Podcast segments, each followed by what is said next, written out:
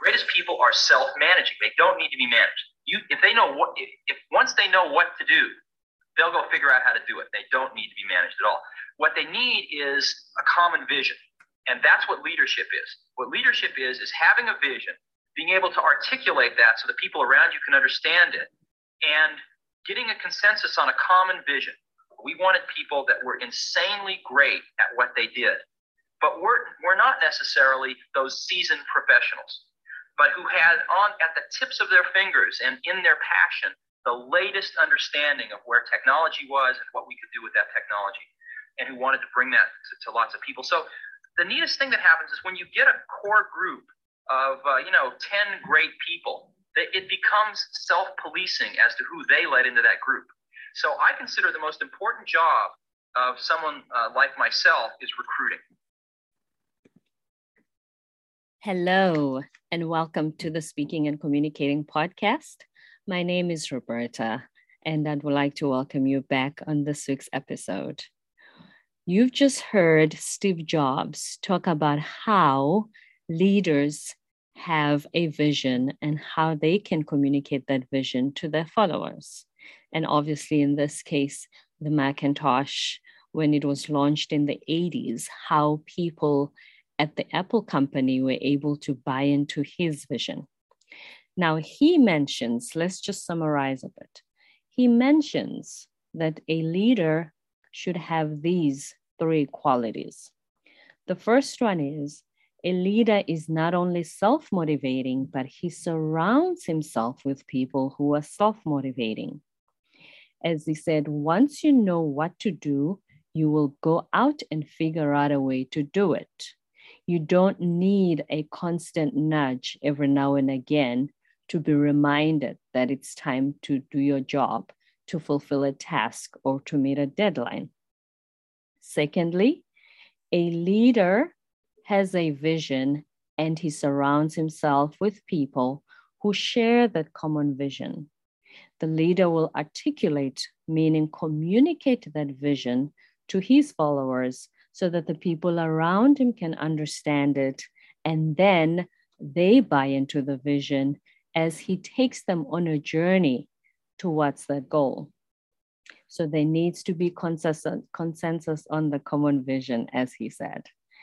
And then the third quality he mentioned was self policing.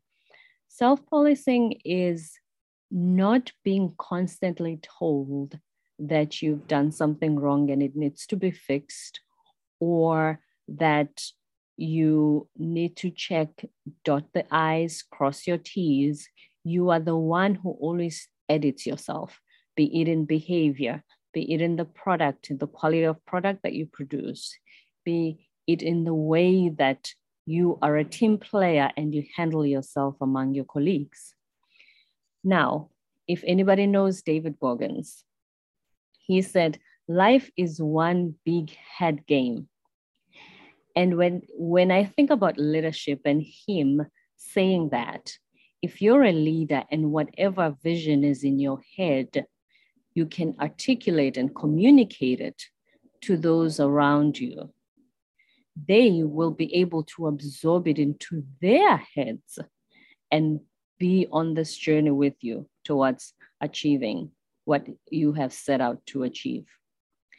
Simon Sinek said there are three things that a vision or a visionary leader should have. He says vision to him is just cause, meaning the cause is so just that you will sacrifice for it. And there are three qualities of a just cause. The first one is resilient, the next one is inclusive, and the third one is service oriented. Resilient means this vision can withstand macro economic changes like politics, the economy, etc. It's inclusive in the sense that you extend the invitation to those around you to join you in believing in that vision, which means you communicate that vision and they buy into it and they journey along with you. The third one, as we mentioned earlier, is that it should be service oriented, which means you do others, um, they will feel the benefits, they will be the benefactors of that vision. It doesn't just benefit the person that leads, but the followers are the ones who even feel more of the benefit of buying into this vision and going through with it. Therefore, today I would like you to ask yourself do you have the qualities that it takes in order to be a leader? Are you self motivating, or do you need a constant nudge every now and then to be reminded of the responsibilities that you have to fulfill? Are you able to articulate to those around you the vision that you have so that they can buy into it and join you in carrying that vision through? And are you self policing or are you the type of person who needs to be reminded to dot their I's and cross their T's? And the vision that you have, is it resilient? Can it withstand any macroeconomic changes? Is it inclusive?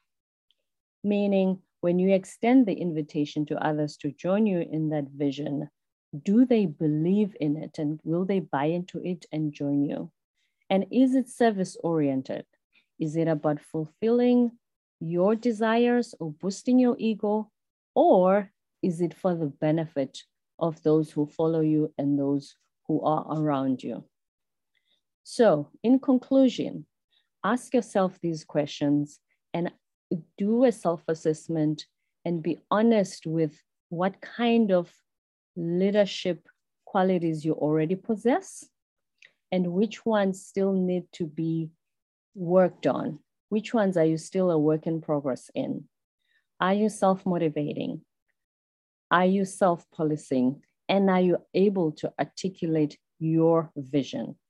Is your vision a just cause that people will sacrifice for it because it is that important?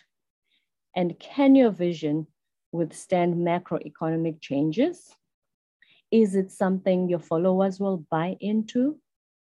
And is it service oriented and benefits those around you? I hope these qualities of leaders from one of the world's greatest leader that ever lived were able to make us, we're able to help you make a, a self-assessment and see where you fit on the leadership scale and some of the things that you still need to work on. Thank you very much for listening. I hope this episode has been really helpful to you. Have a great day, and I will see you at the next episode of the Speaking and Communicating Podcast. Goodbye.